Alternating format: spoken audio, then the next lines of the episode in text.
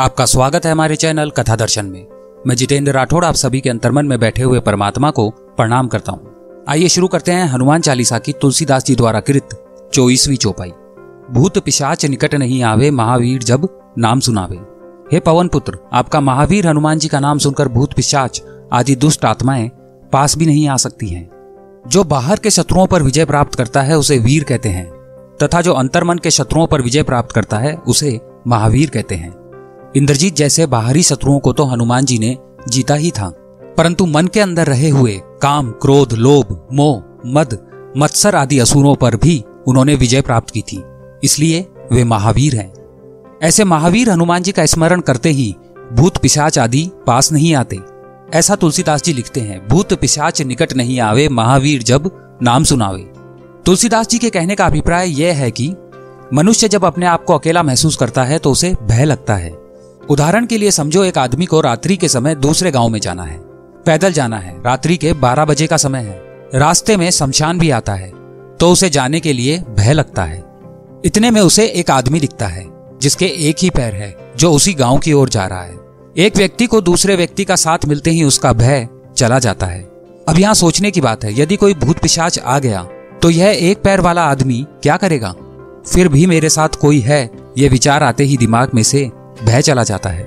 उसी प्रकार यदि जब हमें विश्वास हो जाता है कि भगवान मेरे साथ है तो आदमी निर्भयी बन जाता है। हमें अपने मन को निर्भयी बनाना है। भगवान मेरे साथ है और वे समर्थ है, ऐसा दृढ़ पूर्वक जो मानता है उसे डर नहीं लगता। आपका बन जाने पर अब मेरी असमर्थता चली गई है। अब तक मुझे लगता था कि मैं असमर्थ हूँ। हमें भगवान का आश्रय लेना चाहिए तो ही हम निर्भय बन सकते हैं। भगवान की पक्की समझ होने के बाद, उसकी शरणागति स्वीकारने के बाद मनुष्य निर्भय बन जाता है। आज हमें ज्ञान है कि प्रभु हमारा जीवन चलाते हैं, पर हमारी ऐसी समझ नहीं है। ज्ञान और समझ में अंतर है। हम केवल अनुमान लगाते हैं कि जीवन की प्रत्येक क्रिया अंदर रहने वाली शक्ति करती है। हम नहीं करते, परंतु ऐसी पक्की समझ नहीं होती। पक्की समझ होने पर मनुष्य निर्भय बनता है तथा वह पापी नहीं रह सकता। कहने का तात्पर्य यह है कि भगवत स्पर्श की समझ आने पर पाप समाप्त हो जाते हैं तथा मनुष्य निर्भयी बन जाता है। जब तक भय नहीं जाता, मानव अशांत रहता है। अशांत और अस्वस्थ मन पहले तो भगवान के पास जाता ही नहीं है और जाता भी है तो भगवान के साथ जुड़ता नहीं है। भयग्रस्त मानव न तो खा सकता है, ना पी सकता है, ना ही भोग कर सकता है। सिर के ऊपर कच्चे धागे में बंधी तलवार लटकती हो।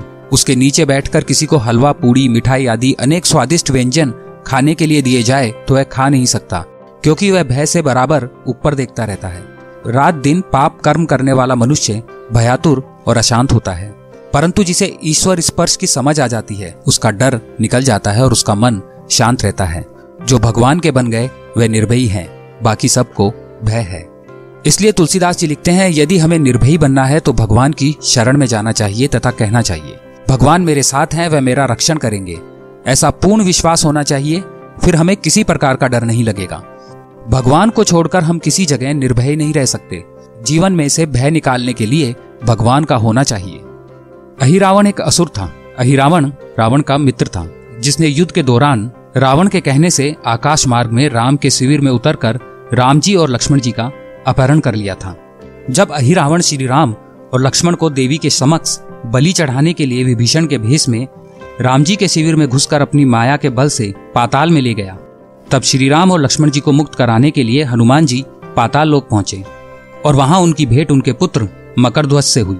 उन्हें मकरध्वज के साथ लड़ाई लड़नी पड़ी, क्योंकि मकरध्वज अहिरावण का द्वारपाल था। मकरध्वज ने कहा, अहिरावण का अंत करना है तो इन पाँच दीपकों को एक साथ एक ही समय में बुझाना होगा। ये रहस्य ज्ञात होते ही हनुमान जी ने पंचमुखी हनुमान का रूप धारण किया। उत्तर दिशा में वराहमुख, दक्षिण दिशा में नरसिंह मुख पश्चिम में गरुड़ मुख आकाश की ओर हैग्रीव मुख और पूर्व दिशा में हनुमान मुख इन पाँच मुखों को धारण कर एक साथ सारे दीपकों को बुझाकर अहिरावण का अंत किया और श्री राम लक्ष्मण को मुक्त कराया। हनुमान जी ने अहिरावण का वध कर प्रभु श्री राम और लक्ष्मण को मुक्त कराया और मकर ध्वज को पाताल लोक का राजा नियुक्त करते हुए उसे धर्म के मार्ग पर चलने की प्रेरणा दी। हे महावीर, हम आपकी शरण में आते हैं। आप हमारा रक्षण कीजिए। हमें भूत, पिशाच आदि दुष्ट आत्माओं का डर लगता है, हमें निर्भयता प्रदान कीजिए। हनुमान चालीसा के पच्चीसवीं चौपाई में श्री तुलसीदास जी लिखते हैं, हनुमान जी का जप करने से रोग, भय, विकार इत्यादि का नाश हो जाता है। आगे के क्रमांक में उसका वर्णन है। कमेंट बॉक्स में जय श्री राम लिखकर हमारा उत्साह बढ़ाइए। आपको हनुमान चालीसा का यह क्रमांक अच्छा लगा तो इसे लाइक करें। अपने दोस्तों और अपने परिवार के साथ इसे शेयर करें। ऐसे रोचक क्रमांक आपको आगे भी सुनने को मिलते रहें। इसके लिए आप हमारे चैनल को अभी सब्सक्राइब करें।